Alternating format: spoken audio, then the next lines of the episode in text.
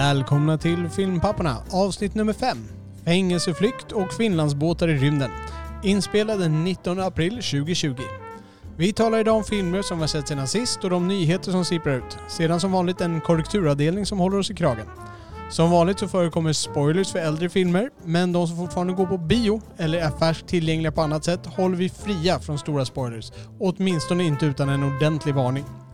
Podden är möjliggjord av redovisningsbyrån Ekonomihjälpen som främst verkar på Södertörn och i Stockholm.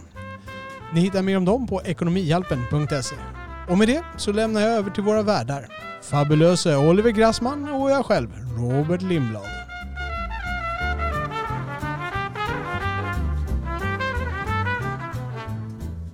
Och här sitter vi igen. Excellent. Excellent. Så här, vi pratade om att vi inte skulle vara så svengelska på den här eftersom vi hade lite lyssnare där och det första vi säger är excellent.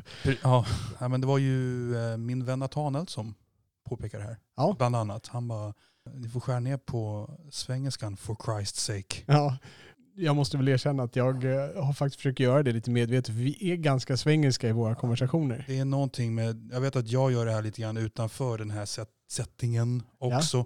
Men det är ju någonting du och jag, det är någonting som två elaka pojkar på skolgården som liksom triggar varandra i sina dumheter. Precis, för att när, när vi var små då, då var det här inte riktigt en grej. Så vi var ju lite pionjärer där och svänglade till allting. Men nu, liksom, nu pratar alla bara svengelska. Nu måste man vara cool och prata svenska. Ja, men framförallt så, eh, jag är all in favor att låna lite engelska ord ibland när det liksom fyller någon slags funktion, när det förenklar det hela. Men, men du och jag, det kan ju bara vara så att vi kan höras på telefon ibland och bara, ska vi taka lite? Ja, precis.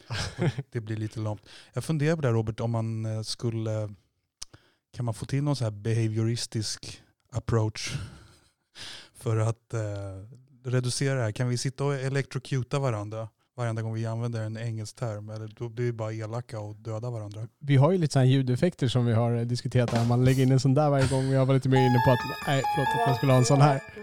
Du har ingen i med att någon skriker så "Ah!"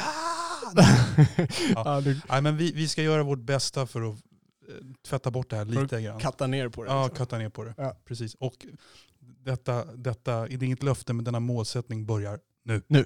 Helt klart nu. Så, hej och välkomna. Och det här är lite nytt eh, upplägg. Inte så jättenytt, men vi tänkte separera temat och vårt övriga prat. För det, vi försöker lyssna lite på den feedback vi får. Vi försöker hitta ett format som eh, både vi och lyssnarna trivs med. Och det vi har hört är att det är en del som tycker att det är lite jobbigt med att det är så pass långt. Ehm, jag personligen har inte så jättemycket mot långa podcasts, men jag vet ju att sitta och klämma sig igenom en Joe Rogan på tre timmar, ibland, ibland kan det vara lite svettigt. Men så att vi tänkte dela upp den portionen där vi mer pratar om vad vi har sett och lite nyheter och sånt där och separera den från temat och så försöka lägga ut dem med lite större frekvens en gång i veckan istället för varannan vecka. Precis. Så att det här blir en, jag vet inte vad vi ska kalla det här, en, det här blir nyhetsvarianten, den som har nyhetsdelen i alla fall, när vi sitter och snackar lite om vilka filmer vi har sett och lite mer löst. Så det blir inget tema i det här avsnittet utan det kommer nästa vecka då. Precis. Och då är det temat om mina personliga svenska favoritfilmer. Exakt. Men idag så bara drar vi lite andra frågor. Du hade en liten eh, fråga där som du satt och funderade på. Robert, jag funderar lite grann på det här med, eh, har du någon film eh, som du har sett som innehåller det absolut mest ologiska momentet någonsin i, i allt du har sett? Ja, ologiska momentet. Jag, jag har ju faktiskt sett filmen Fanny och Alexander. Okej. Finns det faktiskt en scen Mm. som jag inte förstår. Eh, Jag hänger inte riktigt med, för den är ologisk och det finns säkert en symbolik i den här och det finns säkert någonting jag missar. Men det är när den här juden Isak kommer hem till Det är Erland Josefssons karaktär va? Eh, Ja. Det så kanske det är. Jag blandar ihop alla där Börje Ahlstedt och Allan Josefsson och Jarl Kulle. Det är bara en, en, en stor pott där med samma person. Samma Dramaten-gäng? E- Exakt.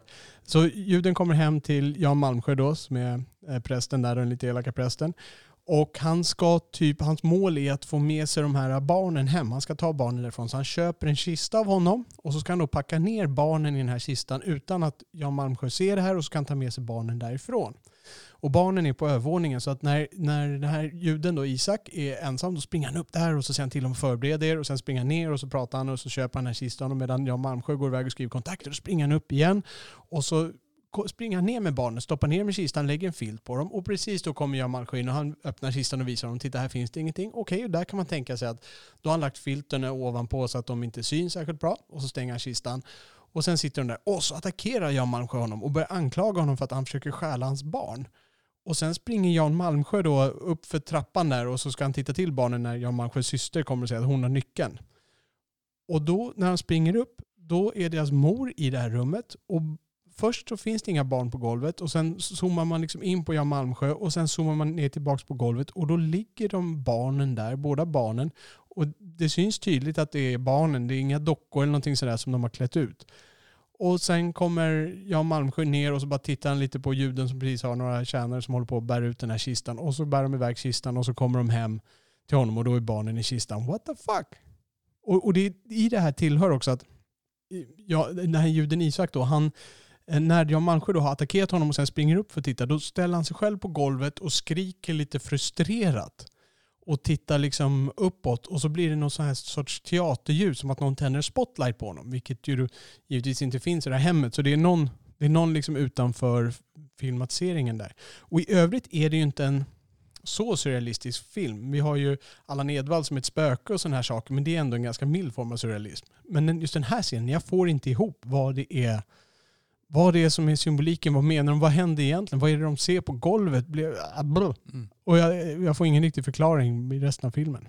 Okej, ja, jag får ta och se om denna passage Ja. kan man säga. Vad har du för logiska svårigheter som du har? Ja, alltså på. jag, jag brukar ju störa mig på...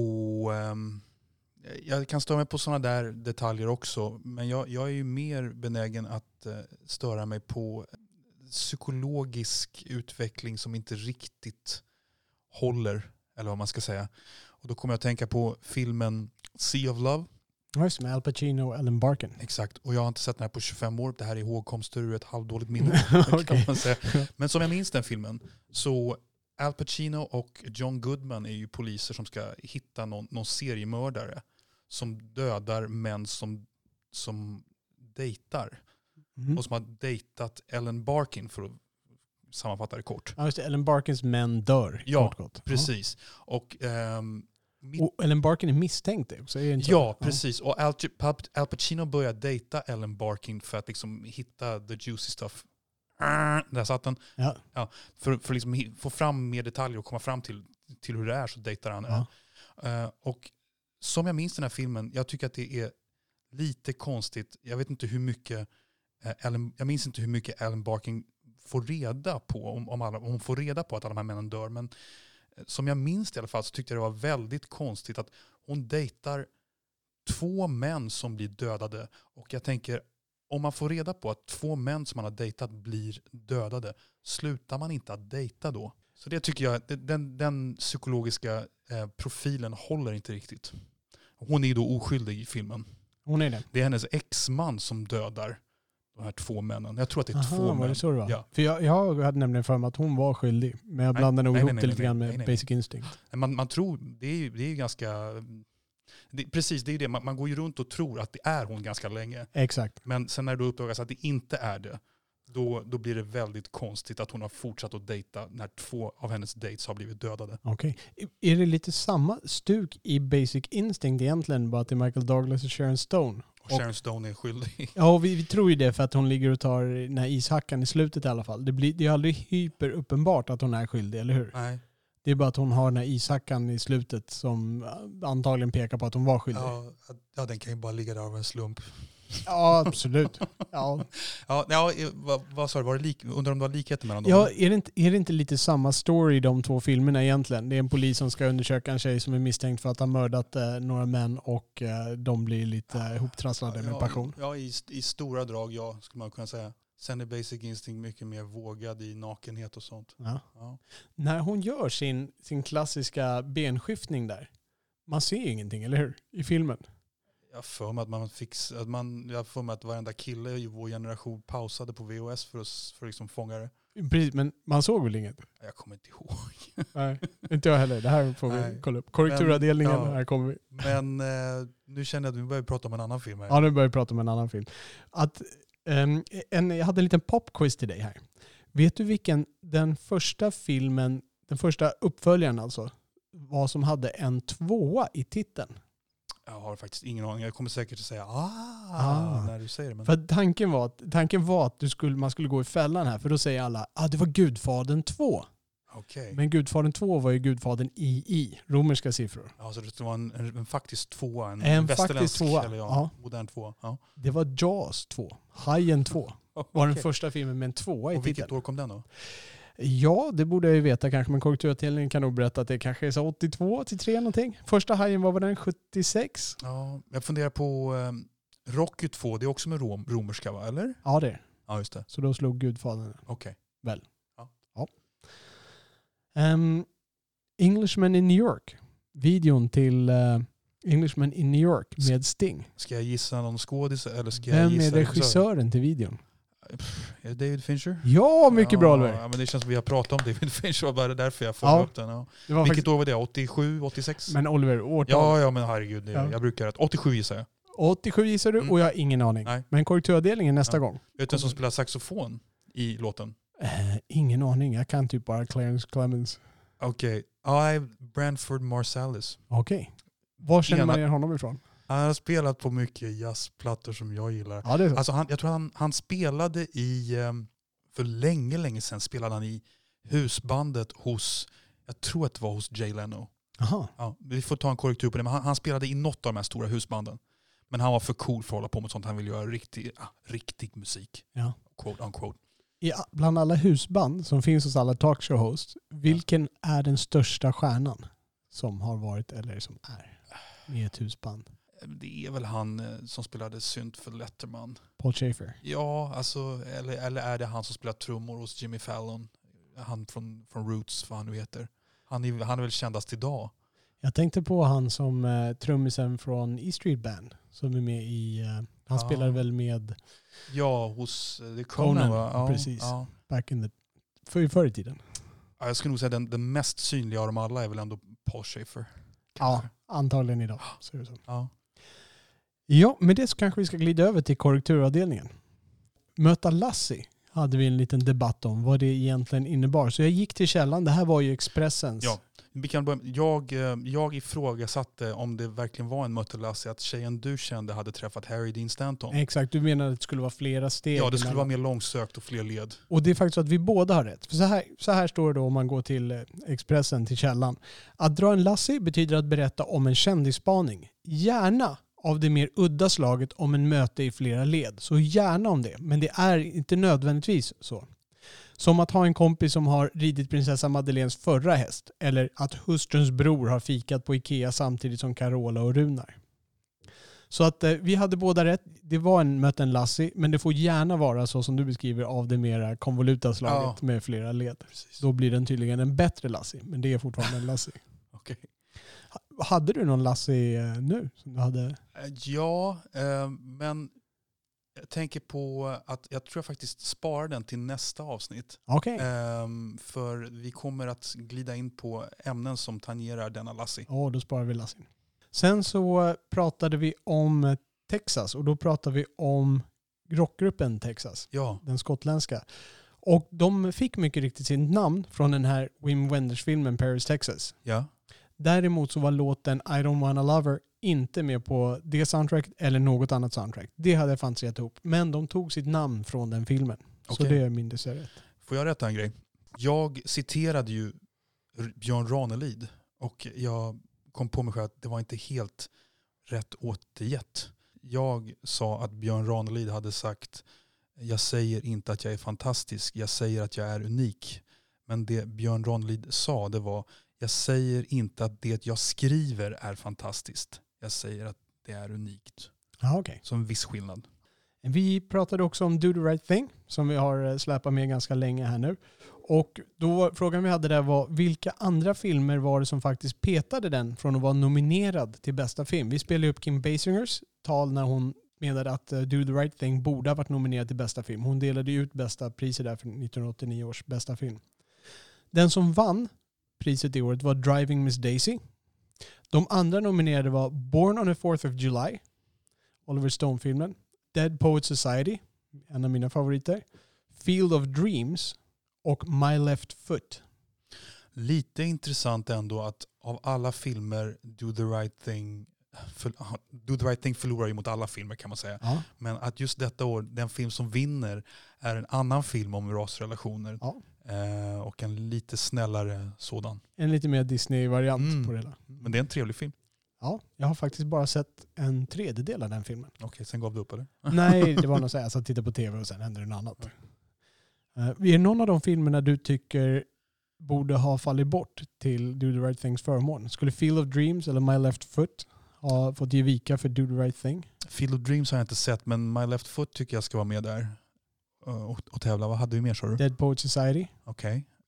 Alltså svårt att säga det här. Och sen då, hade du mer? Born of 4th of July. Ja. Alltså precis alla de här filmerna vi pratar om nu. Ja. Alla sex som det blir totalt med Do Ja. right thing. Jag, jag, jag har inte sett Field of Dreams, men jag, jag har stor respekt för allihopa. Jag har lite svårt att rangordna dem. Det, det är ingen av de här som jag tycker är, är helt galet bra egentligen. Nej. Nej. Okej. Jag skulle nog eh, jag skulle ha pe- petat Do the right thing men jag, hade, jag var inte så förtjust i den filmen Nej. överhuvudtaget. Nej. Som vi pratade om när det var en klassiker. Du, Jimmy Cliff. Ja, Eh, han lever. Jimmy Cliff lever. Ja, född 1948. Precis. Det är en jamaicansk artist. Precis. Och du sa att han var med i en film som hette The Harder They Fall. Eh, för det, det kom ju en ny film med Idris Elba nu som heter The Harder They Fall och du föreslog att det var en remake av en gammal film. Precis, och den filmen som han var med i, den hette alltså The Harder They Come. Ja just det, The Harder They Ja. Come var Jimmy Cliff med. Och den här The Harder They Fall, det finns ju en gammal Bogart-film Precis. som heter The. Harder They Fall, en boxningsfilm. Humphrey Bogarts sista film. Det är en sån här film som min pappa babblar om mycket. Och det var med Rod Steiger var med i den också. Okej. Och, eh, speaking of Jimmy Cliff, eh, du frågade ju mig ehm, vad, eh, lik- ja, vad, vad är Jimmy Cliff känd för? Och då Ja. började jag sjunga den här I can see clearly now. Ja, som han då gjorde i samband med eh, filmen eh, Cool Runnings. Men det jag glömde att, att säga det är att det inte är hans låt från början. Utan det är från en annan eh, reggae-artist eh, som heter Johnny Nash. Aha. Inte Johnny Cash utan Johnny Nash. Ja, okej. Eh, den kom 1972 och Johnny Nash fyller 80 idag. Så. Okej. Ja. Det, är, det är värt en applåd. Ja, verkligen. det, är en bra, det, är, det är en bra låt, tycker jag. Ja, det är en mycket bra låt. Vi kan ju också nämna att det, den här gamla The Harder They Fall har ingenting att göra med Idris Elba nya The Harder They Fall. Det är en helt annan skilda handlingar. Så att det är ingen remake på den filmen. De har bara samma titlar. Lite märkligt att de har, en hel, att de har samma titel och att det inte är en remake. Alltså, ja. Tänk, om jag, tänk om jag gör Gudfadern idag. Ja, Gudfadern tror jag dock är lite Ja. mera... Ja, nej, men det, där, det där är en Visst. ganska, det är en ganska, Bogarts film är ganska erkänd alltså.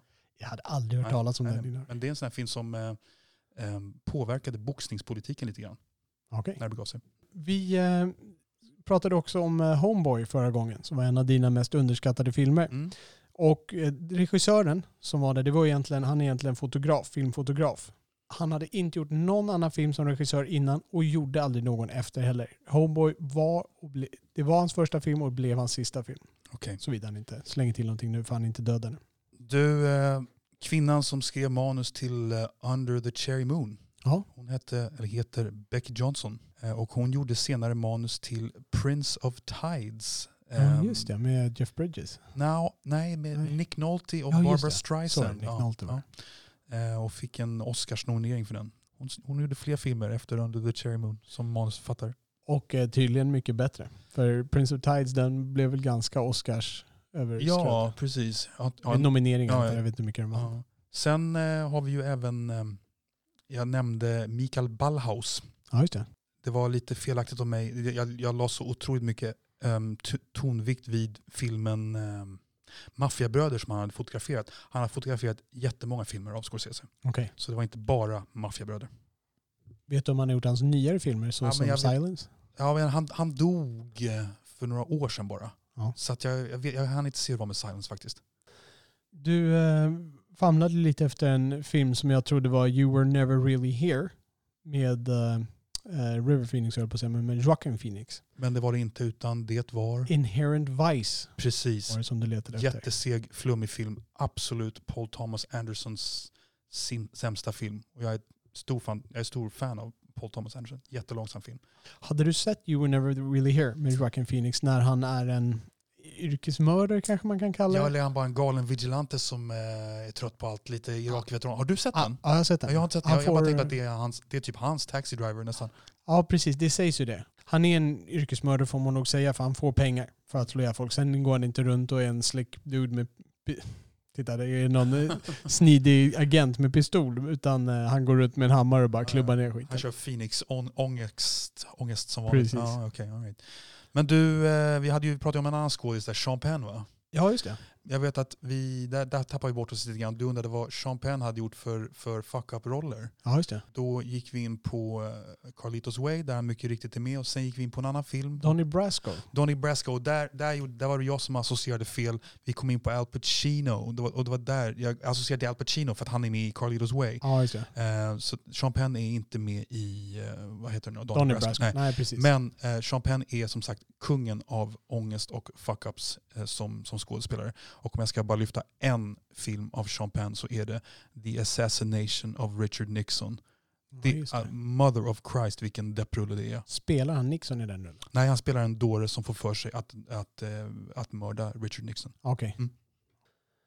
Betyder det att vi har gått igenom hela korrekturavdelningen för denna gång? Ja, jag tror det. Det var, det var nästan bara tio punkter eller någonting sånt. Personbästa. Ja, verkligen. Oliver, vad har du sett sen vi såg senast? Du, jag har sett ganska mycket film. Oh, Eh, påskfilmhelg här. Ja, ja precis. Eh, det, jag räknar fyra och en halv filmer. Fyra och en halv? Ja, jag gjorde lite som du där. Jag, jag, en film blev det bara halva. Jag väl se färdigt resten. Okej, vilken, vilken blev halvan? Blir jag nyfiken på. Ja, det. det var en film på Netflix. Eh, en av Francis Ford Coppolas minst kända filmer. ah, just Vet det. vilken jag menar? Du menar uh, Tucker Man in his dreams? Uh, men Tucker the Man and his Dream. Så heter ja. Eh, och eh, det här är ju en av Coppolas minst kända. Jag tänker för övrigt att vi borde ta en, en litet tema om Coppolas 80-talsrullar. För man, Coppola var ju kungen på 70-talet. Ja. Och sen 80-talsfilmerna är ju ganska väldigt bortglömda. Mm. Med, med rätta får man säga. ja. Eh, men Tucker the Man and his Dream det är ju då en, en entreprenör i USA som, som designar en egen bil som han vill utmana eh, General Motors och Ford med. Eh, och det var, det, det var lite av ett sömnpiller. Jättesnyggt fotograferad. Du har all, äh, det är Vittorio Storaro, en mästerfotograf som har gjort de bästa Coppola-filmerna. Min, min favorit, en av mina favoriter, Jeff Bridges är med i huvudrollen. Och, nej, men det här lyfter inte. Jag kommer se klart den och okej jag kanske blir överraskad andra halvan men det här, det här lyfter inte riktigt. Nej. Nej. Är du en fan av Apocalypse Now? Ja, det är jag. Alltså, första gången jag såg den så somnade jag. Okej. Ja, alltså på riktigt. Okej. Och den är, den är jättepretentiös. Men det gör ingenting. Det, det är ett stycke konst tycker jag. Jag såg, och såg om den och då var det någon, eh, eh, det, det finns ju f- 14 olika director cuts här känsla av. Och det här var en av dem. Men jag tyckte den var jättebra. Jag blev, jag blev tagen av någon slags konstnärlig energi. Okej. Vad, vad tyckte du om den? Jag tror jag måste se om den för jag har, såg den bara när jag var halvliten. Ja. Eh, sen har jag inte sett, jag såg den någon gång i tonåren också. Ja. Sådär, men det blir inte riktigt samma sak. Jag skulle nog behöva se den en gång till. Ja, ge den en chans. Alltså, Ja. jag, som sagt, jag såg den väl första gången jag var 19 och jag, jag somnade första gången. Ja. På riktigt. Okej. Eh, men nog om eh, en dålig Coppola-film här. Eh, sen, jo, vi, prat, vi, eh, vi hade ju mina eh, underskattade filmer förra gången. Och du sågade alla tre, bland annat eh, Oh ja. Thunderbolt and Lightfoot. Lite grann för att slicka mina sår så tog jag och såg då en film med Jeff Bridges som jag nämnt och sen en med Clinton också. Vilken Clinton blev? Eh, Flykten från Alcatraz. Ah. Och någonting säger mig att du har sett den när du var skitliten. Helt korrekt, jag har sett den när jag var skitliten. Jag kan se eh, postern framför mig Ja. dock väldigt tydligt för han skär ut en bit av en vägg med en kniv ser ut som. Exakt. ut. Exakt, exakt. Och eh, man förknippar ju Clinton med filmer som han själv regisserar, eh, filmer som Sergio Leone regisserade. Vet du den tredje regissören är? Nej, borde jag veta det? Är det Ja. typ Dirty Harry-regissören? ja, Okej. Don Se- Siegel. Okej. Det här är den sista av deras fem filmer ihop. Aha. Eh, ja, det handlar ju om en, en, en fånge som, det här är en verklig story, en fånge som, som flyr från fängelset på ön Alcatraz utanför San Francisco eh, ihop med två, tre andra fångar. Och den är väldigt stämningsfullt gjort. Jag får använda ett av dina begrepp. Det är en väldigt, väldigt fint filmhantverk måste jag säga. Den är snyggt fotad, snyggt klippt, snyggt musiksatt. Man får en ångestkänsla av att vara i det där fängelset. Men det är en alldeles för rak story. Det här är Clintan som bestämmer sig för att, eh, att, att fly från fängelset och så hittar han sina kompanjoner och så gör de det. Och så på slutet så har de byggt någon slags liten eh, tygflotte eller vad man ska kalla det för som de alla håller fast vid och så simmar de ut i, i svarta. Och sen får man aldrig reda på hur det gick för de här männen. Ja, just det. Nu när du säger Jag kommer ihåg det slutet. Ja, precis. Man får aldrig reda på hur det slutar. Och man, jag tror att i verkliga livet, alltså... ehm, De drunknar de, de ja, ja, de drunknar. De, man har aldrig hittat dem. Så jag hoppas ju att de drog till Mexiko eller någonting. Men de dog förmodligen. Du hoppas att uh, tjuvarna vann? Ja, Okej. det brukar vara som i Clintons filmer. Mhm. Ja, vare sig han är good guy eller bad guy. Jag förstår. Jag har ett exempel på det också senare. Okej. Ja. Ja, du, du, eh, jag har ju bara, bara pratat om en och en halv film här. Sen har vi Clive Davis, The Soundtrack of Our Lives. Nu är vi inne på dokumentärer om Ja. jazzmusiker kan jag gissa. Nej, det här Nej. är allt annat än en jazzmusiker. Det här är en skivbolagsboss eh, som är nästan 90 bast nu och lever. Vilket skivbolag var han boss för? Ja, nej men alltså han, han började som boss på Columbia Records. Columbia Ja. Records. Och sen fick han sparken. För oss som Ja. inte är så bekanta, Columbia Records, vad har man för artister från den eran som man Jag förknippar det ju med mycket jazz på koppla- 50-talet. Jazz, okej. Ja, All right. eh, men ja, nu, nu, nu blir det corrections department här, men jag vet inte om typ Sinatra eller vilka det var. Ja, jag kommer inte ihåg. Nej. Det, det som är intressantast med den här filmen är att han, han får sparken från Columbia och grundar ett annat skivbolag som heter Arista. Jag trodde man sa Arista, men det är Arista säger Arista. de i filmen. Ja. Och han upptäcker alla talanger i världen. Han upptäcker Whitney Houston, han upptäcker Alicia Keys. Han har haft all framsynthet och eh, tentakler du kan tänka dig.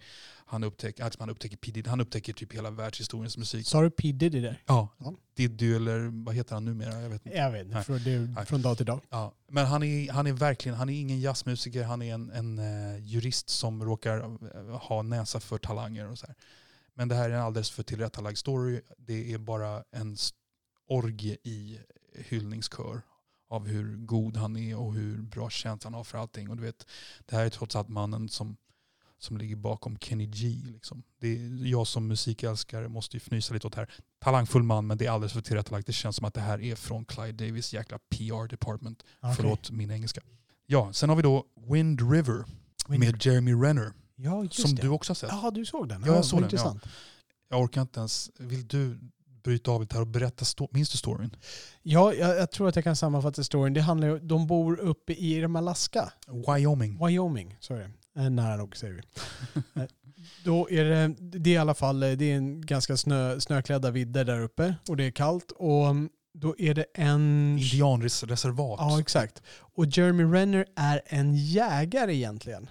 Är han inte det? Ja, och han är, han är cowboy och han har varit gift med en kvinna som är indian och har barn med henne. Ja, just det. Och så han, men han är väldigt accepterad liksom i indiankretsarna. Precis, för det är en indiantjej, Ja, om jag säger rätt då, som hittas mördad ute i skogen. han hittades död slash Ja, mördad. Ja, precis. Misstänkt mord. Ja, precis. För hon verkar ha sprungit tills hennes lungor sprack. precis. Han kallar luft. Hon sprang i bara underkläderna Ja, liksom, i exakt.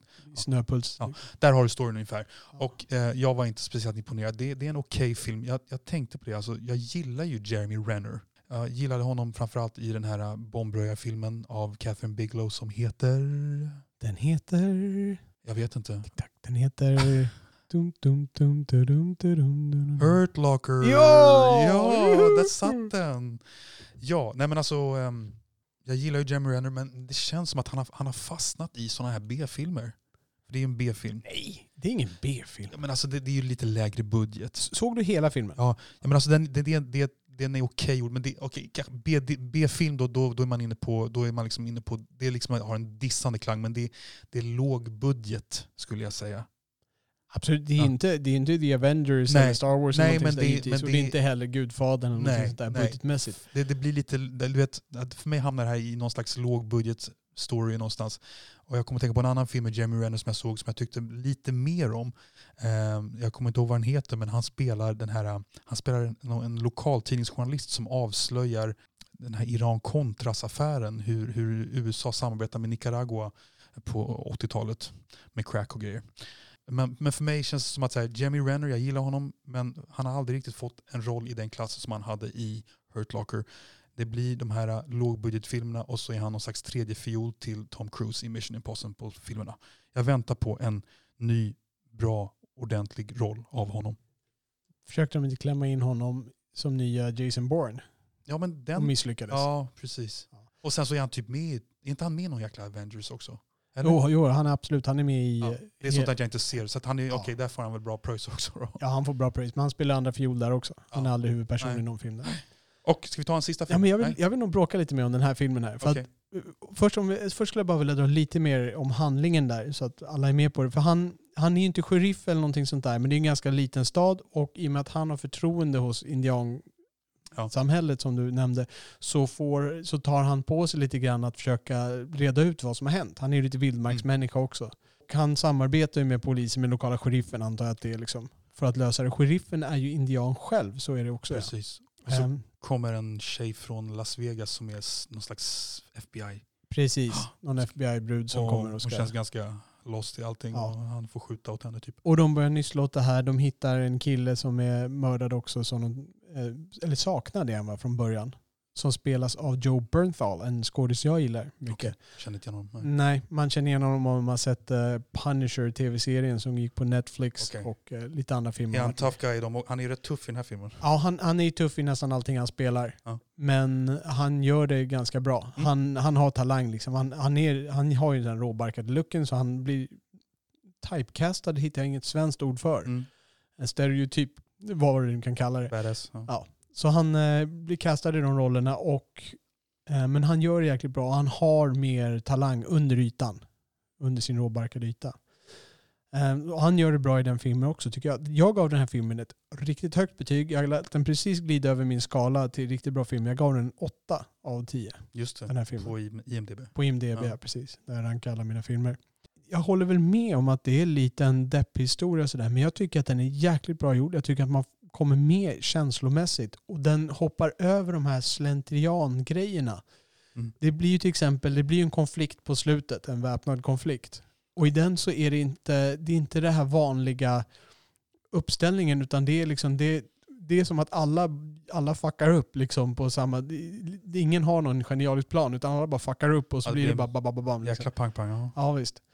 Bara att det är originellt och, och att det känns realistiskt, det, det säljer mycket hos mig. Och det kände jag genom hela den här filmen. Det Okej. var liksom inte, de hoppade över mycket av det klassiska som man skulle kunna gjort. Många så vanliga expositioner. Och istället så berättar de en historia ganska rått helt enkelt. Mm, ja, Rotte får jag hålla med om. Ja.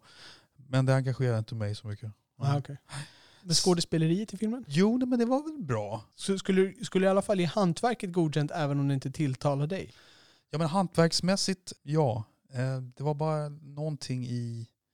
Jag vet inte om det var tempot eller vad. Om det kanske var tempot jag inte riktigt orkade med. Att det var lite för långsamt. Det är, det är märkligt det där med när man ibland kan man acceptera ett långsamt tempo. Ibland kan man det inte. Är det, lite, är det beroende på handlingen eller är det mer beroende på ens egen sinnesstämning för tillfället? Vad skulle du säga för dig? Ja, det är väl en liten kompott av allt, Okej. tror jag. Ja. Eh, sista filmen. Ja, sista filmen. Vi släpper Eh, Wind ja. River. Så, jo, ehm, Robert. Vem är JC Chandor? Jag känner igen namnet och jag önskar att jag kunde spotta upp det nu men jag tror jag kommer veta när du säger. Ja, men han har ju regisserat en av få filmer du och jag är löjligt eniga om är fantastisk, Ja. nämligen Margin Call. Margin Call. Margin Call är hans debutfilm 2011. Och denna man har gjort fyra långfilmer. Okej. Han har gjort Margin Call, han har gjort All is lost, den här båtfilmen med Robert Redford som du Ja, gillar. gillar den jättemycket. Den har inte jag sett. Eh, sen har han gjort en film som heter A Most Violent Year som jag har sett.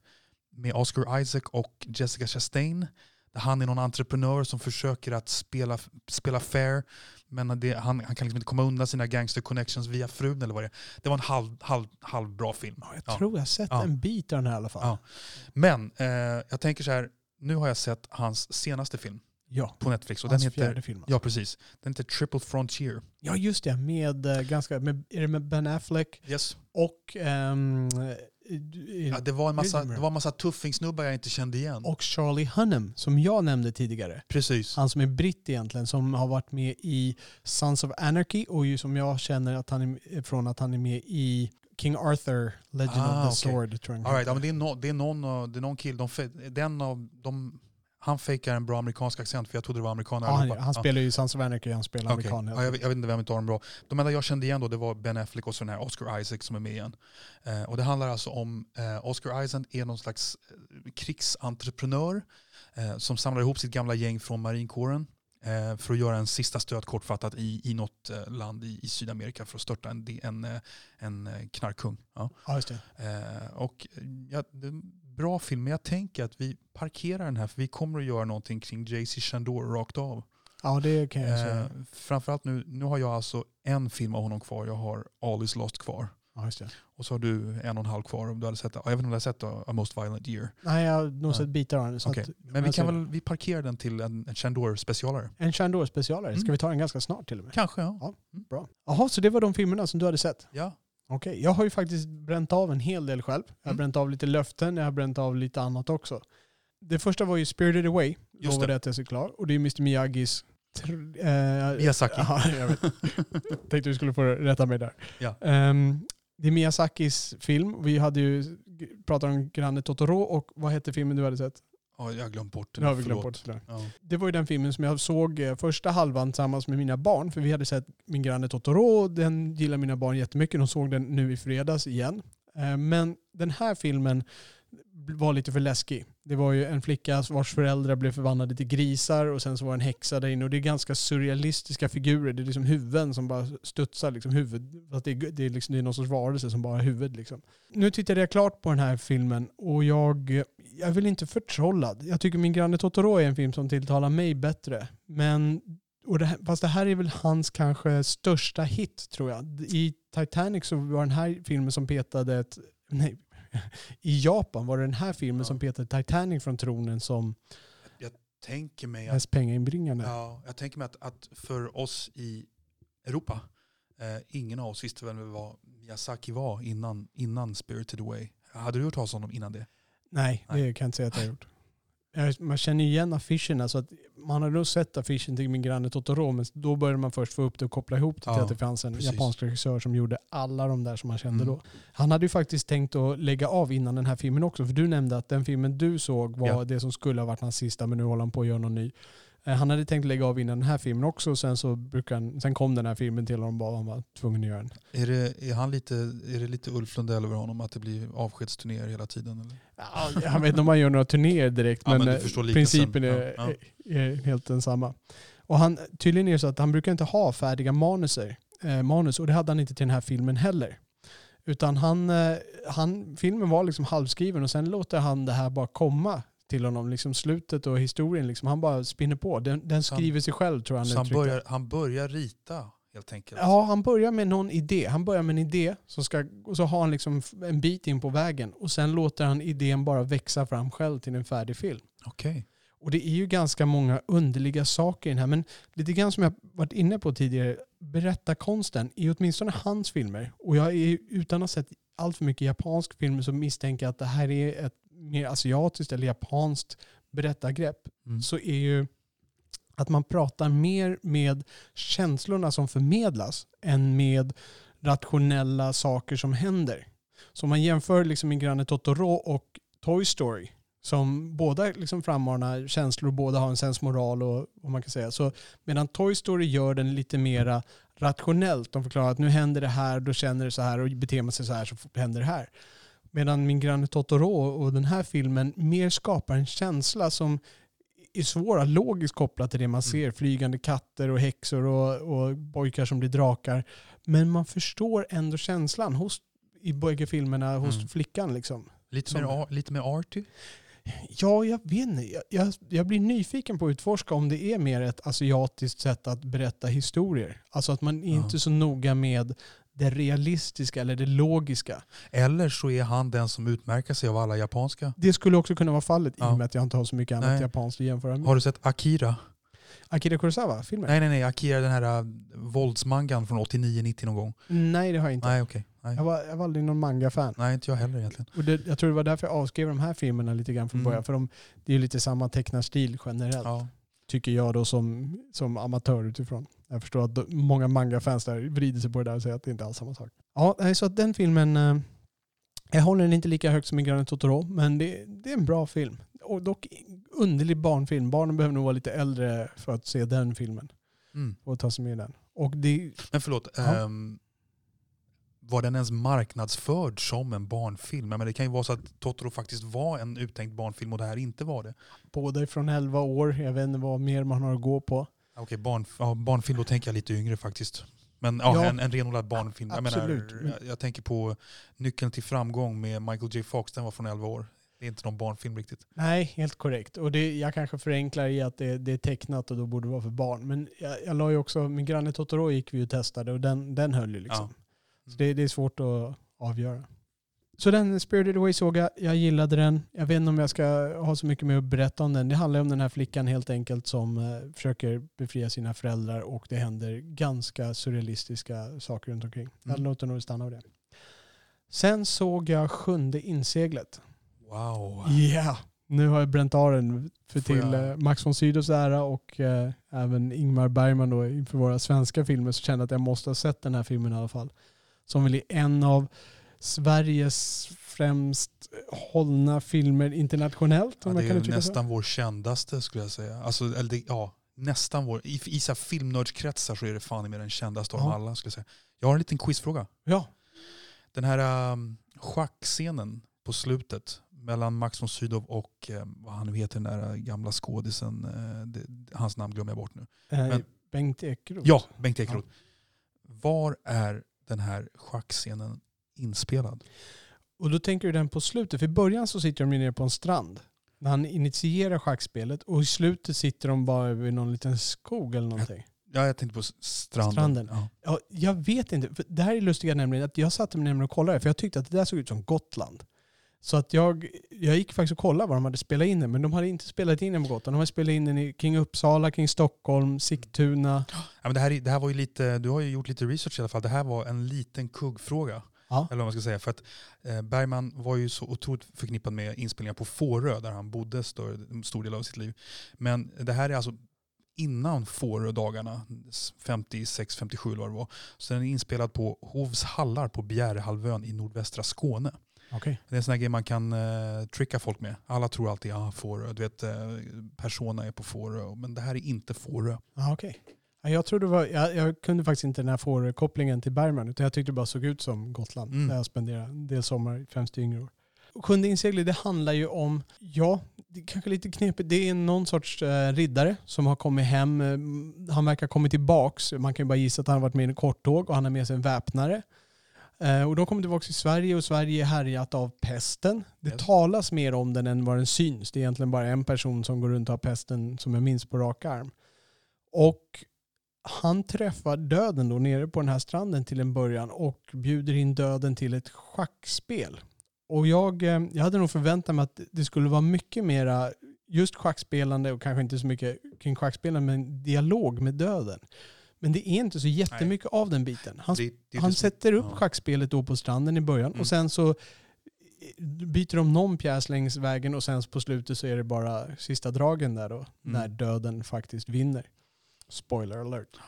Men det är coolt. Det är, men det är, det, alltså, det är ju, jag har inte sett hela filmen, jag, jag gav upp på den. Den där schackscenen, är, det, är- det är coolt. Men, men resten alltså. Ja, ju- shit. Ja, jag, jag, gav, jag har väl sett 55-60% av den filmen. Ja. Jag känner att jag måste se om den här filmen. Det, det man kan, be- alltså när han träffar ju ett teatersällskap Mm. på den här resan och eh, först är de i en by och det är också då är det, nå, det är någon procession och tåg med med kristen, eh, jag, jag vet inte riktigt vad det ska föreställa där, men de, de själv spakar, späkar sig själva och eh, de, eh, ja, jag vet inte riktigt vad, vad syftet var där. Egentligen är det bara, jag, jag har lite svårt att få grepp om vad budskapet är i den här filmen. Och det är därför jag känner att jag vill se om den. Jag såg den i två sittningar. Första kvällen när jag började titta på den var jag egentligen lite för trött och jag, jag somnade ifrån den. Inte på grund av filmen utan på grund av att jag var slutkörd efter att ha hängt med barnen hela dagen.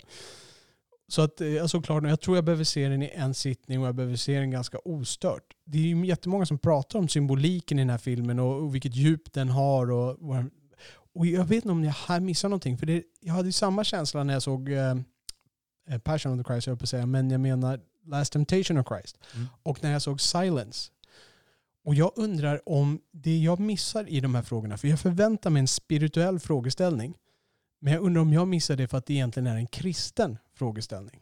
Mm. Och i och med att jag inte riktigt går i den kristna trons spår, även om jag är stöpt i den, så går jag inte i dess tankebanor. Och jag undrar om det är därför jag missar djupet i de här filmerna. För att den ställer kristna frågor, egentligen inte spi rent spirituella frågor. Vet du vad det roliga är? Att jag har en polare, Kalle, som du är rätt bekant med också. Ja. Som har en kristen bakgrund. Han har väl brutit med det där men han kan ju kristendom väldigt väl. Jag vet att han, han tycker att det där, den här filmen är en komedi. Alltså Sjunde inseglet? Ja. Okej. Han tyckte den var jätterolig. Att han liksom, han bara skrattade åt allt. Okej, Mm. vad intressant. Mm. Skulle nästan ta in Kalle här och Ja, jag tror nästan det. förhöra honom lite om Sjunde inseglet. Eh, men det är, en, det är en bra film. Eh, fantastiskt bra skådespeleri framför allt. Regin, ja, jag har ingenting att klaga på, men det är ingenting jag heller så här funderar på. Den är ju svartvit. ehm, den är ju lite snålt fotograferad, speciellt om man tittar på hans lite äldre filmer. Om man tittar på Fanny och Alexander och sådär, då känns den här ganska mager. Men det var väl också en magrare budget för honom på den tiden. Ja, han var väl i och för sig ganska etablerad när den här kom. Men jag tror att det, det, är liksom, det här är någonstans eh, startskottet för superstjärnan Ingmar Bergman tror jag. Ja, just det. Men när man pratar om skådespeleriet. Du kunde le, att jag tycker att i det jag har sett av Bergman, jag tycker att skådespeleriet kan bli väldigt stelt och högtravande. Teatraliskt. Teatraliskt, ja. Det, det känns att han är en teatermänniska Ja. liksom, som har kommit till filmvärlden och inte tvärtom. Men du, tycker ändå, du kan ändå konstatera att det är bra agerande ändå. Liksom. Ja, jag känner det. Alltså, du har, dels har du Nils Poppe. Och jag, jag glömmer alltid bort hur pass... Om jag säger bra så menar jag inte att han är en bra skådespelare i varenda scen. Men han har den här karisman. Han har snabbheten, han har närvaron. Alltså Nils Poppe är en fan, alltså det måste vara en av våra mest karismatiska personer genom vår filmhistoria. Jag är, jag är direkt med när jag ser honom och jag, eh, jag kommer ihåg andra filmer med honom också som jag har sett där, där jag får samma känsla. Han är, han är verkligen jättebra. Det är en spontan person. Det är någon som jag skulle tycka var kul att träffa, tror jag. Max von Sydow är bra och här Ja. spelar han en ganska omax von Sydowig person. Han, han talar på ett annat sätt. Han är ju mycket, mycket yngre och det hänger antagligen mycket där i. Det är hans tidiga roller. Jag har blivit van att se honom i hans äldre roller, när är biroller och i vanliga Max von Sydow med sin stora pondus. Här är han ju lite, lite annorlunda, lite vilsen ska han ju vara, fast ändå stark Han givetvis. ser ju väldigt maskulin ut tycker jag. Ja. Ja. Och sen hade du då Bengt Ekeroth som vi nämnde som döden. Men jag tycker att Gunnar Björnstrand som Mm. spelar väpnaren till Max von Sydow, han stjäl showen. Alltså han är fantastiskt bra i den filmen. Och han, han är intressant i varje scen han är med i. Och jag tycker att det är han egentligen som är den sunda rösten i den här filmen. Alltså den som man kan hålla sig till i den här filmen. Som har, ska man säga, högst integritet. Och då menar jag inget negativt mot de andra utan jag menar mer från hans karaktär. Det är den personen som jag kan segla med. Sen kanske det talar mer om hur jag tänker och ty tycker. Men han gör en jättebra roll där. Och jag blir intresserad. Jag gick in och tittade lite vad annat han har gjort. För det är ingen jag känner igen sådär jättemycket. Jag känner igen honom till utseende.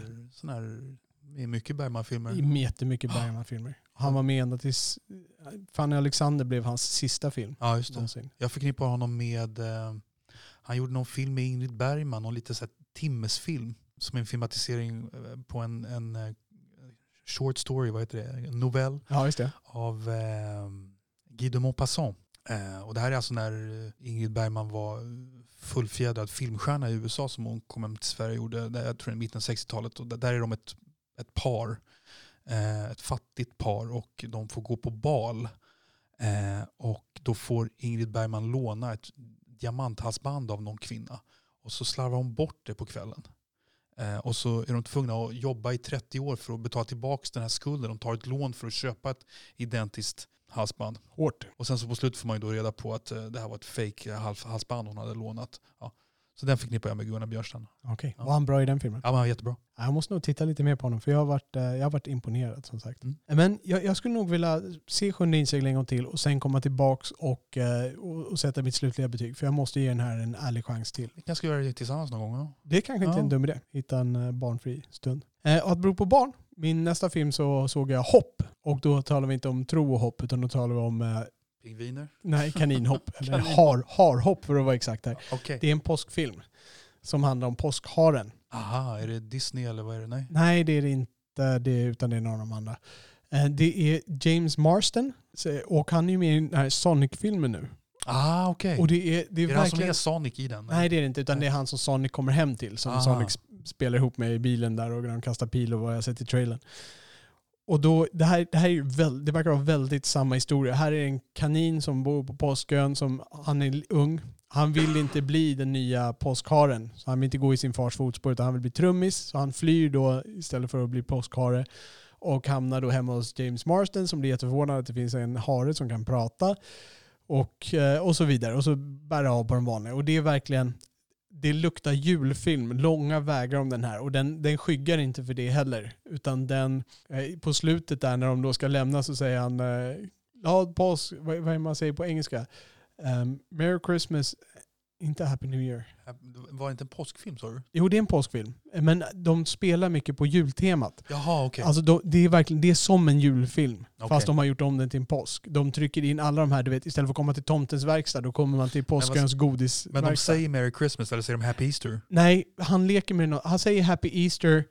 Och man, på engelska säger man någonting mer och han håller på att säga det och sen så kommer han på sig själv och en glad onsdag eller vad han Ah, säger då okej. istället. All right. Jag tänker mig att eh, det här är en sån film där du kanske kan eh, kunde uppskatta någon slags snabbt, rakt, begåvat berättande. Alltså det, det, det är en okej film att sitta och se med sina barn. Ja. Det är ingenting, den är ganska stereotypisk. Ja. Den är, det den är lite så här jobbigt stereotypisk i vissa Jag delar. det- det här med stereotyper och sånt och att det är förutsägbart, det, det, det får man ju räkna med, tycker jag ofta. Men jag tänker mig ändå att om man kan ha bort, liksom, eh, ha lite överseende med det, att den är ganska liksom, snabbt och snyggt berättad. Jag tycker ibland kan man faktiskt ha överseende med sådana stereotyper om det är bra berättat ändå. Jag skulle säga okej.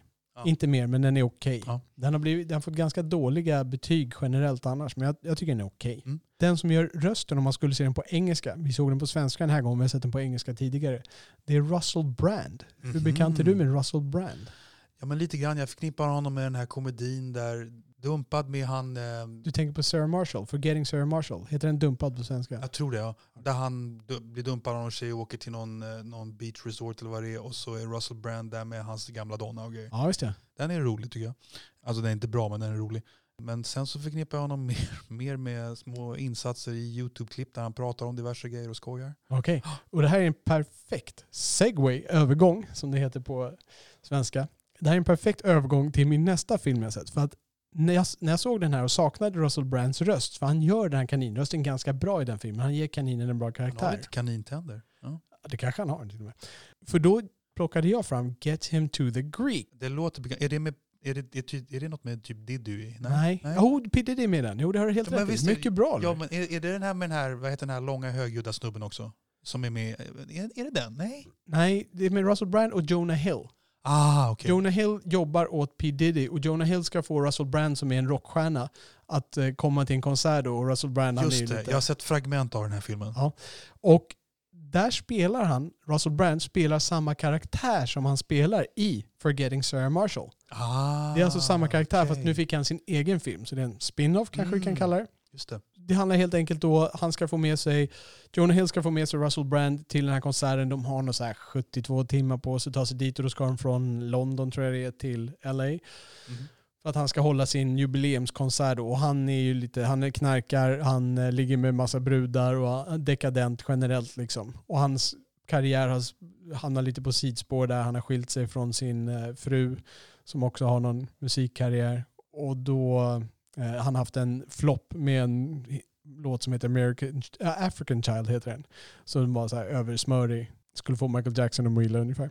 Och så, sen ska det då hända massa roliga saker längs vägen och då är det Jonah Hills lite stela person då som ska bli, han ska få lossna lite grann medan Russell Brands person då ska få Så möts de i en upptäcka- liten gyllene mellanväg. Ja, precis det ska vara. Ja. Men det, det funkar inte riktigt den här. Alltså, det är så jättemånga roliga scener längs vägen. Alltså, det, det är okidokes, men det blir, inte så här, det blir aldrig så här jätteroligt. Nej. Och jag... Eh, Men förlåt, vilket år är den här från? Oj, sånt där borde jag skriva ner Oliver, för du frågar mig alltid om alla årtal. Men är den typ från i år eller för fem år Nej, sedan? nej, nej. Den här är från... Alltså det, är efter, det är ganska snart efter Sarah Marshall. Så 2008, 2010, 2012. Okej, något okej. Sånt där. Och jag, jag blir lite besviken för Russell Brand är en person, alltså jag tycker han har en enorm karisma när jag ser honom i intervjuer och sånt där. Men när jag ser honom i film så lever han aldrig riktigt upp till det. Han verkar ju vara en ganska, han verkar vara intelligent. Jag, inte, jag säger inte att han använder det på bästa sätt, men han verkar vara intelligent. Han är karismatisk, eh, har en jäkla närvaro. Och, men jag, jag tycker det är intressant att se honom i intervjuer än i filmer. Ja, jag tyckte han var, jag tror, jag tror att första gången jag såg honom i någonting överhuvudtaget var i den här uh, Sarah Marshall, vad heter den? Ja. Det är med Jason Segel. Exakt, ja.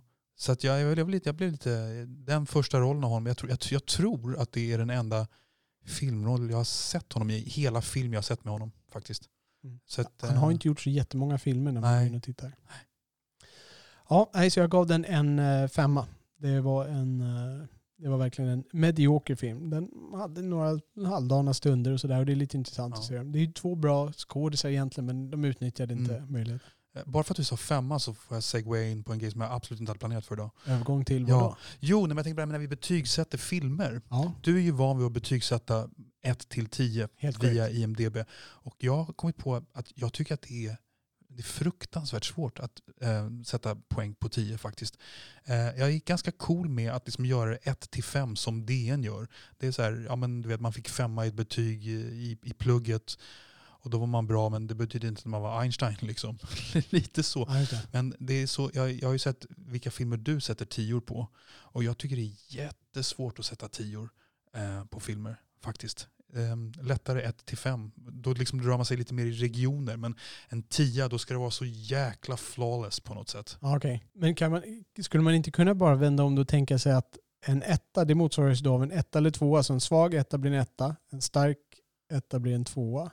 Det går inte att Vi förenkla kan, så. ja, vi kan säkert göra så Robert på sikt. I don't know. Okej, jag bara testar. Ja. Bra, jag har faktiskt en film till som jag sett och Ja. där hade jag lovat att se Aniara. Aniara. Ja, det ser Ja. jag fram emot att höra om. Den var inte så bra. Nej. Det är den är ju baserad på en dikt, ska jag kanske inte säga. Diktsamling? Ja, en diktsamling Ja. av Harry Martinsson. Kan du berätta någonting om Harry Martinsson? Ja, inte mycket, men han, eh, han satt i Svenska Akademin och fick Nobelpriset tillsammans med Eivind Johnson 1974. Och, och då var det ganska mycket baserat på den här diktsamlingen, bland annat givetvis, men att den var, vägde tungt. Ja, precis. Eh, men tyvärr så är han ju lite känd för att han och Jonsson satt bägge i akademin och fick jättemycket skit för det här. Och han tog livet av sig fyra år senare. den. Okej. Ja. Men alltså det är ungefär det. Jag har läst en bok av Harry Martinsson som heter Nässlorna blomma. Som är någon slags semi-självbiografisk roman om hans uppväxt. Han var alltså föräldralös och växte upp i, i fosterhem. Det var en väldigt gripande, engagerande bok som jag minns det. Var den deppig? Inte som jag minns den. Alltså Nej. sorgfylld. Sorgfylld absolut. Men jag skulle inte säga den är depp, deppig som du och jag eh, någonstans enas om att det, det är ändå en, det är en berättelse om en, en pojke som, som kämpar och som övervinner vissa obstakel. Så jag skulle inte säga att det är en deppig, den är sorgfylld absolut. Var övervann den vissa... Obstakel. Ja, okej. Är det en swinglish där eller? ja det är Hinder. Hinder, Ja. säger vi precis. Ja, okej. Men tillbaks till din film. Ja, till den här filmen. Och eh, ta livet av sig, det var det många som gjorde i den här filmen. Och det var inte riktigt så att jag ville göra det, men den var inte så levnadsglad kan jag säga. Det handlar om en, en Finlandsbåt i rymden kan man säga. De ska åka iväg då. Skojar du nu? Nej, det ska jag inte. Alltså det, och jag menar inte en Finlandsbåt i utseende, utan det är, det är en transport, alltså alla Finlandsbåt som ska åka då från jorden till Mars. Okej, Så men då- är, det en Finlandsbåt? Nej, Nej, det är, där skojar du till det lite. Ja exakt, det är Ja. inte en Finlandsbåt per se. Men det, det är samma koncept. Samma du bor i hytter, Okej, det okej. finns affärer, det finns restauranger. Ja. Så det att- hade kunnat vara en båt till Acapulco. Ja, Ja, exakt. ja. Det kunde ha varit en Acapulco-båt också. Men eftersom vi bor här i Sverige känner till konceptet Finlandsbåtar, i alla fall här i Stockholm. Absolut. Så att den här Finlandsbåten ska gå från jorden till Mars och det kommer ombord en massa människor då som ska konsumera här, de ska gå och shoppa i de här affärerna, de ska äta på de här fina restaurangerna. Och bland annat så finns det ett rum där man kan gå in och få uppleva jorden. Och Det här, det här är lite sci-fi-aktigt. Man går liksom in och så lägger man sig ner på golvet och så är det någon dator där uppe som strålar in så att du får en upplevelse av att du är i jorden och då är det naturupplevelser. Och jorden är tydligen lite förfallen. Man får inte se det direkt sådär men känslan är att eh, vi har gjort bort oss lite grann och den är inte så trevlig längre naturmässigt. Och här kan du gå in och få hur det var förr i tiden på jorden när det var fint och grönt och det är fåglar och allt sånt där. Så då ligger man där inne och då handlar det om tjejen som sköter om den här lokalen. Och den här artificiella intelligensen som är där inne, den heter Mima. Eh, och den är en karaktär i det här då. Den börjar kommunicera till och med lite senare. Och sen, det som händer här ganska tidigt det är att det sker en olycka, det kommer lite skräp i rymden, det är någon mutter som åker igenom och slår hål på deras tank så de är tvungna att släppa ut allt bränsle så att de kan inte köra längre. Och i rymden, då glider du bara vidare om det, för där finns det inget motstånd. Så de åker bara vidare på ett spår, kan inte svänga, kan inte göra någonting. Och så börjar de prata om att det ska finnas en himlakropp längre fram som de då om två år så kommer de kunna då med hjälp av gravitationen i den där göra en slungas liksom runt och åka tillbaka. Men det visar sig att det, den himlakroppen den fanns inte redan från början utan det var mer en vag outbildad förhoppning som kaptenen hade. Och då ska det då handla om hur vi människor beter oss i den här situationen. Här sitter de alltså på den här jättestora Finlandsbåten i rymden och, Lord of the Flies. Ja, fast, blir, sämre. Ja, fast sämre. Det, och det blir ju liksom inte, det blir inte den, det blir inte riktigt den dekadensen. Det blir inte den liksom återgången till någon form av... Det är alldeles för nyanserat det här. Ja, alltså, På något sätt. Det är bara, jag bara gissar. ja, jag vet inte riktigt vad jag ska säga. Det blir liksom, de försöker, de håller någon civilisation kvar, de klär sig fortfarande och allt sånt där. Samtidigt så börjar det komma liksom lite nya religioner. De börjar, den här Mima går sönder till slut. Den verkar, för att folk går in i, de blir liksom lite narkomaner. Det blir populäraste stället på hela den här Finlandsbåten. Att de får gå in i det här rummet och få uppleva det där. Till slut blir den överbelastad och kaptenen vill inte låta den vila för han vill att folk ska få gå dit och då går den sönder. Och då dyrkar de det här, liksom, de dyrkar minnet av den här och de ska offra den och det ska, vara, det ska helgon förklaras och bla bla bla. Men är det någon slags apokalypsrulle det här eller? vet inte vad jag ska sätta för epitet på den. Nej. Det är ju inte riktigt en apokalyps. Och jag tror att den, den sägs ju att den ska ha uttalanden mot kommersialism och sånt där. Men det, det, är inte så uppenbart i alla fall. Men jag blir faktiskt jag blir så otroligt mycket mer nyfiken kring varför du har varit så besatt av att se den här filmen. Ja, det kan man fråga sig. Och den förklaringen är tyvärr tråkigt simpel. Det är att jag såg en plansch och på den planschen stod det jättemånga positiva saker. Eh, och det stod lite priser som den hade fått. Och den är svensk och det var en sci-fi. Mm. Och sci-fi, där, där kan jag se ganska mycket. Jag går ganska långt ner där för att se. För att jag tycker om att få, jag blir utmanad med koncept. Och det gör inte så mycket om filmen är inte är så jättebra. Bara de har någonting som skapar liksom en, en, en ny tanke i hjärnan. Så är jag nöjd med det. Så därför sätter jag min ribba ganska lågt när det kommer till sci-fi-rullar. Så att eh, därför tog jag den och jag såg till att jag inte visste någonting om den innan. Jag läste inte på någonting, jag undvek liksom all information så jag skulle se den med ett öppet sinne. Jag önskar att jag hade sett en trailer så jag kunde slängt den i papperskorgen innan. För det var verkligen ödslig med tid. Jag personligen hade ingenting att hämta från den här filmen. Och jag tror att den borde ha varit svår för de flesta människor. Utom de som kanske tycker sången från andra våningen är ett genialiskt drag. Liksom. Ja, jag vet inte. Och det, den är också, därtill är den här inspelad. Den är inspelad i Aula Magna på Stockholms universitet. Den, jag tror att den är inspelad på Stockholm Waterfront. Jag mm. känner igen de här grejerna. Vilket också gör det lite svårare för mig att köpa att det här är ombord på rymdskeppet. För jag ser så solklart att här sitter de i samma aula där jag har suttit och sovit på föreläsningar. Liksom. Så det, det förtar också. Det är en ganska deppig historia och det, den, det finns ju en, en passage som händer. Nu spoilar jag. Så att ni som vill se Haniara, spola fram kanske fyra, fem minuter här nu. I fyra pers ungefär? Ja, ja ungefär. Det är, jag, jag har, kommer inte kunna rekommendera den här till någon alls. Det är, hon, hon får ett lesbiskt förhållande, ett väldigt grafiskt lesbiskt förhållande kan jag säga. De har en duschscen där de inte döljer särskilt mycket och det är också den är, det är ganska mycket nakenhet i filmen generellt. Vilket uppfyller våran stereotyp som svenskar i filmskaparna antar jag. Men i det här homosexuella förhållandet, den andra är ganska deprimerad. Hon får ett barn också, så de har ett gemensamt barn. Och den här andra personen begår självmord och dödar sitt barnet också.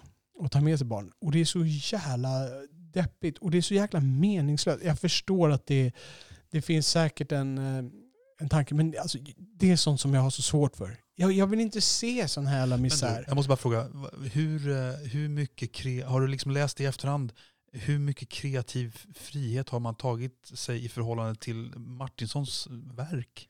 Det vet jag inte. Jag började läsa på den lite grann. För jag, från början trodde jag att det var en lite kortare dikt. Men det var ju, det var ju en liten diktsamling som mm. du säger. Eh, så jag började läsa på den men jag var inte tillräckligt intresserad för att fortsätta. Mm.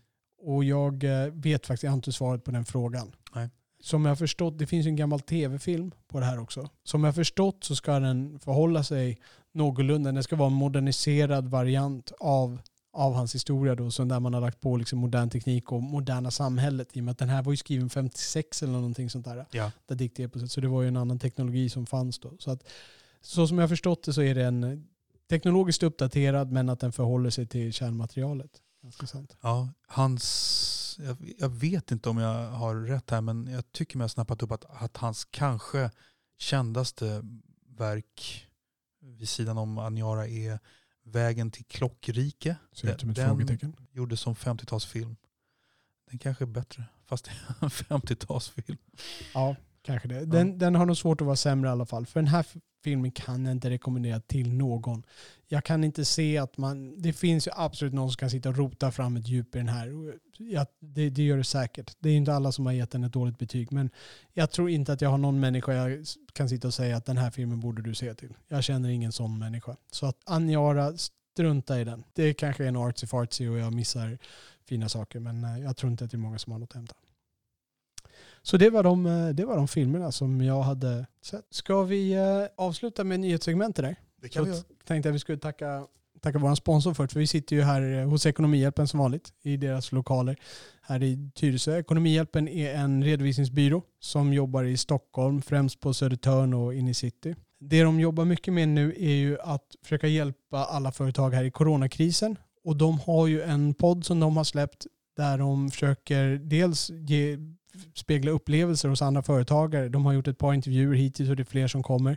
Men också att uppdatera om de här reglerna. Så går man in på deras hemsida finns det en företagarbloggen där. Och det här är ingenting som kostar någonting.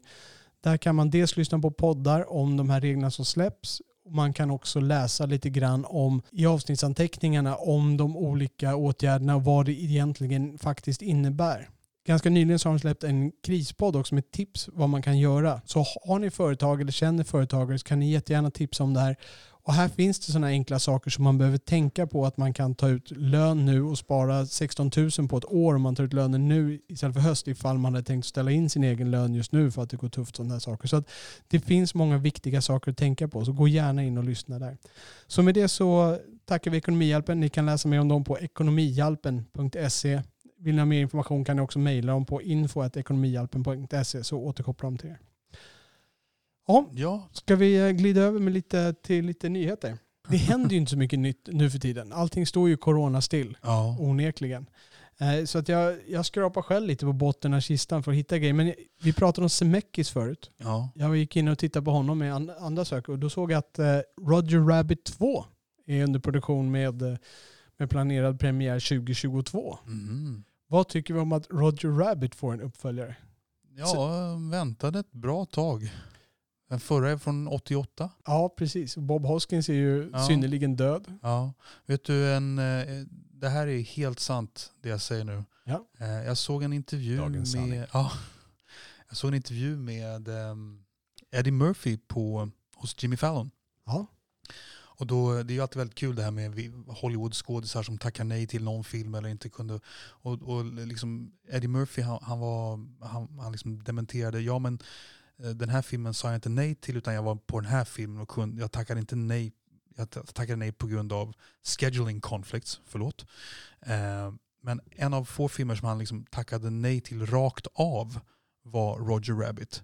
Han bara, eh, animerad eh, kaniner, nej det här funkar inte. Vilken roll skulle han ha haft i den? Han skulle haft Bob, Bob Hoskins roll. Jaha. Ja. Men Det vem... hade blivit en väldigt annorlunda ja, film. det kanske hade blivit lite roligare. Nej, jag tror inte Jo, det. för fan. Alltså, han hade kunnat spexa till det lite. Eller okej, jag har inte sett den här sedan jag var 12. Ja. Men eh, vem spelar i tvåan då? Framgår det? Nej, det framgår inte. Det är ju väldigt tidigt här. Det- ska producera. Det är ungefär så långt de har kommit. Okej. Vem var Tänk om, tänk om Eddie Murphy hade fått ta över det här helt och hållet och bara göra Big Mamas House av det här med 48 olika karaktärer. Hos Big Mamas Ja, house var jag Martin vet, jag vet. Ja. Det är ju samma skit det där. You know. Nej, nej, nej. Ja, ja, men vad heter han då? Vad heter han? Dr. Doolittle? Eller vad heter den där när han eh, nakne professorn? The- Ja, precis. Um, Du vet vad jag menar? De här när han är Ja, åtta, åtta tjockisar. The Nutty Professor The Nutty. Professor och sen även den här uh, där han, eh, där han spelar en tjock kvinna som åker... Orbit. Norbit. Norbit. Norbit, ja. Norbit, ja. Precis. Men eh, vi kanske ska gå över till eh, nästa nyhet. Ja. Jag läste att Brian Dennehy har dött. Ja. Jag vet dock inte, framgår det vad han har dött av?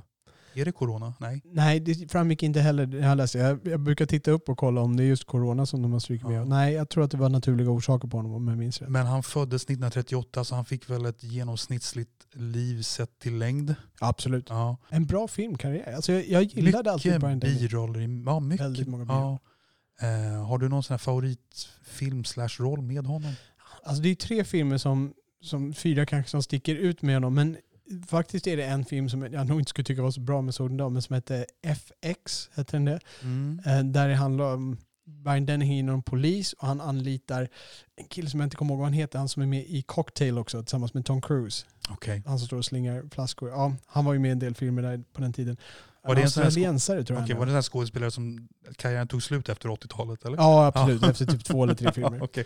Och de här FX, men han, i den filmen spelar den här äh, australiensaren då, han spelar en specialeffektsmakare och då polisen behöver få in honom för att de ska äh, använda specialeffekter för att Just lura det, några. på svenska heter den FX Dödlig Effekt. Så kan det ha varit. Ja. Jag vet inte vad den heter på engelska men det heter den på svenska. Ja, på jag tror de bara heter FX på äh, Ja, engelska. okej. Och, och av någon anledning så minns jag den filmen. Cocoon, en annan Ja. film som jag minns honom från. Rambo. Just det.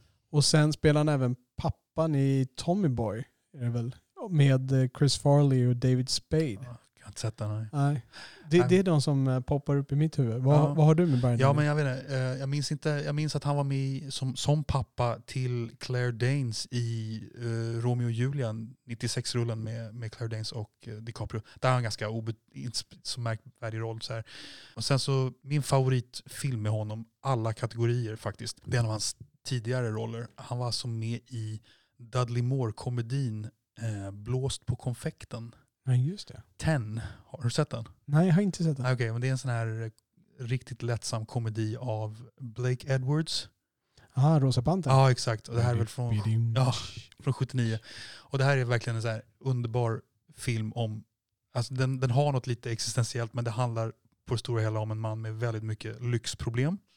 Eh, Dudley Moore är en filmmusiker med hus på Malibu som är trött på livet. Han har kreativ ångest. Han har tröttnat på sin, sin eh, partner slash fru som spelas av hon ifrån eh, Mary Poppins. Vad heter hon nu då? Du vet vad jag menar. Jag vet är. Ja, allting är bara skit och, han har, och så ser han då The Perfect Ten på gatan som spelas av Bo Derek Blondin. Och, och det där är då den vackraste kvinnan han har sett. Och sen så kommer inte jag ihåg, sen så åker han då till något beach resort för att hitta inspirationen. Jag kommer inte ihåg om han stalkar henne eller om hon bara av en slump råkar dyka upp även där så att säga. Eh, men mitt i allt det här så är Brian Dennehy bartender på beach resorten där. Och Dudley Moore sitter där i baren och är svårmodig och bondar med Brian Dennehy. Och det, det är så bra manlig gemenskap som på engelska heter male bonding. Det är en väldigt charmig film tycker jag. Är det en bra Dudley Moore-film alltså? Jag har inte sett en enda film med Ja. Dudley Moore som är rolig. Alla är dåliga. Ah, okay. Charmig då. Charmig då. Charmig. Alltså, men framförallt tycker jag att dynamiken mellan de två är väldigt trevlig. Och sen, så är, sen förknippar man ju Brian Dennehy med ganska hårdföra typer i mycket filmer, tycker jag. Men här är han liksom väldigt easygoing, snäll bartender som lyssnar på Dudley Moore. Och, ja, det, det är en charm, charmfaktor. Sen så måste jag även nämna en, eh, en film med Brian Dennehy, den första jag såg, Mm. innan jag visste vem han var. Det är någon film från 92 med Cuba Gooding Jr, någon, någon boxningsdrama, riktig B-film. Med James Marshall som var med i han, var med, han har en liten roll i Twin Peaks. Det är ett boxardrama som, som heter, på svenska heter Gatans gladiatorer. Och där var Brian Dennehy eh, korrupt, elak boxningspromoter. Ja, Och det den kan här- vara passande. Ja, om jag skulle se den här filmen idag, det skulle vara mest klyschiga, sämsta jag någonsin sett. Men jag tyckte den var jättehäftig som tonåring. Okej. För jag hade inte speciellt bra filmsmak som tonåring. Frank Marshall heter han eller? James Marshall. James Marshall. Ja. Vem spelar han i Twin Peaks? Jag vet inte, jag vet bara att han var med Okej. där. Han var även med i um, A Few Good Men. Så är han en av de två anklagade, inte den svarta snubben utan den andra. Ja, ja, då vet jag precis. Ja. Han spelade då eh, han spelade sheriffen i Twin Peaks. Precis, men Brian Dennehy, mycket bra skådis. Tack för en great show. Ja. Vet du vad hans första film var? Nej, Vi har talat om den här tidigare. Och nu famlar jag efter namnet men du kommer kunna hjälpa mig. Eh, Den filmen, vi pratade om Annie Hall där Diane Keaton fick en Oscar. Men att den Oscar hon fick för Annie Hall egentligen var för en annan film hon gjorde samma år. Looking for Mr Goodbar. Precis. Är han med där? Brian Dennys första film. Ah, okej. Den, är alltså, den är före Blås på konfekten alltså? Ja. Okej. Så Brian Dennys premiär var just den filmen. Men han var ju teaterskådis mycket också. Ja, absolut. Ja. Sen har ju vi här i Sverige faktiskt till corona förlorat en, inte skådespelare, eh, jag gick in och tittade om jag kunde hitta ur sig, men Adam Alsing har ju gått bort. Mm. Och jag ville faktiskt nämna honom lite grann för att den slog en sträng i mig som var lite starkare än vad jag trodde. Jag, eh, jag, det här är en person som jag har vuxit upp med. Jag har aldrig varit någon sån här, jag skulle aldrig kunna tillskriva mig som Adam Alsing-fan, men han har ju funnits där sedan tonåren på något sätt. På radion, på tvn. En sån här mysig person eh, som faktiskt har följt med en i livet. Och det, jag, jag blev lite mer berörd än vad jag trodde jag skulle bli. Ja. När jag läste det att Adam Alsing eh, hade 51 år gammal gått under i corona då. Mm. Efter en tidsbatalj. Så eh, jag, jag, kommer, jag, jag kommer sakna honom. Jag, jag kan inte säga jag sökte alla hans program och det, men eh, han har alltid varit en närvaro som jag har uppskattat. Så Adam Alsing, stort tack för det, det du har gjort. För den vägen du har hängt med. Ja, har vi någonting mer? Nej, det blev en, eh, ett rejält avsnitt även det här. Ja visst, Ja. vi kan inte låta bli att prata om film, eller hur? Nej, precis. Nej, men eh, då tackar vi för den här gången. Och nästa gång så blir det alltså på, på en av våra lyssnare, Martin, som har önskat sig temat mina, eller våra egentligen sa han, men det kommer att bli mina topp tre svenska filmer. Så jag hoppas plocka ut de tre svenska filmer som jag tycker är bäst och det är de vi ska snacka om i nästa avsnitt. Och jag kommer stoppa in två försök till Jag mötte Lassie också. Ja, vad bra. Ja. Det ser vi mycket fram emot. Och det är då jag också kommer knyta ihop säcken på den kommentaren jag gav tidigare om någonting som jag inte kommer ihåg vad det är. Så Var jag det med Do the right thing eller att vi skulle prata nej? Nej, det Nej. var någonting annat jag sa att jag skulle prata om senare. Men eh, den säcken får vi se. Jag knyter ihop den då i alla fall. Mycket bra. Tack så mycket Robert. Tack så mycket Oliver och tack så mycket för att ni har lyssnat. Filmpapporna stänger verkstaden för den här gången. Ciao. Du har lyssnat på Filmpapporna avsnitt nummer 5. Fängelseflykt och Finlandsbåtar i rymden. Inspelad 19 april 2020. Dina värdar var Oliver Grassman och Robert Lindblad. Filmpapporna är möjliggjorda av Ekonomihjälpen Redovisningsbyrå. Du finner dem på ekonomihjälpen.se. Du kan också följa Filmpapporna på Twitter, at filmpapporna, samt prenumerera på podden i de flesta appar. Länkar hittar du på filmpapporna.se. Där får du också jättegärna lämna frågor eller feedback i kontaktformuläret. Med det så tackar Filmpapporna för den här gången och önskar er mörka salonger och salta popcorn.